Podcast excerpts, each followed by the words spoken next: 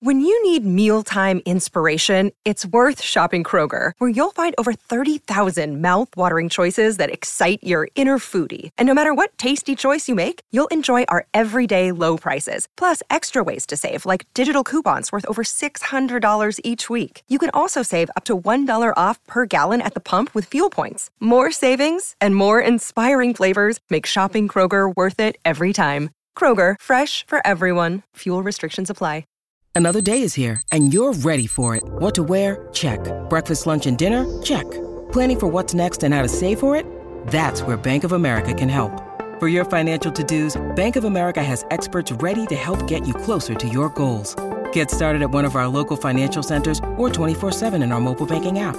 Find a location near you at bankofamerica.com slash talk to us. What would you like the power to do? Mobile banking requires downloading the app and is only available for select devices. Message and data rates may apply. Bank of America and a member FDIC. It's time for Grant's Rant.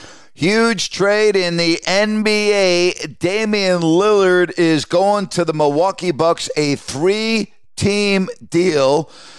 Meanwhile, the Blazers are going to get Jrue Holiday. He's not expected to stay there long. They get DeAndre Ayton and Toumani Camara. The Phoenix Suns get Jusuf Nurkic, Grayson Allen, Nassir Little, and Keon Johnson. I want to talk about the Portland Trailblazers. Good for them for not caving in to the demands of Lillard and his agent.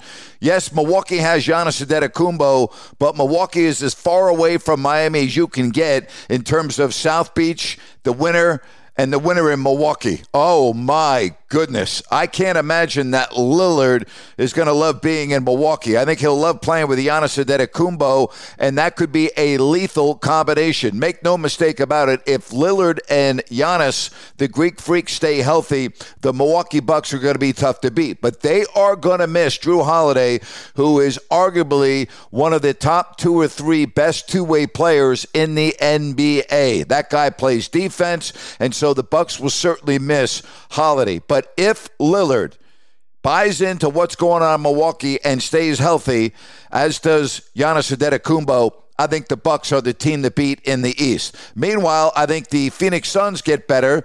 They don't have that head case anymore. Ayton, who didn't want to be there in the first place.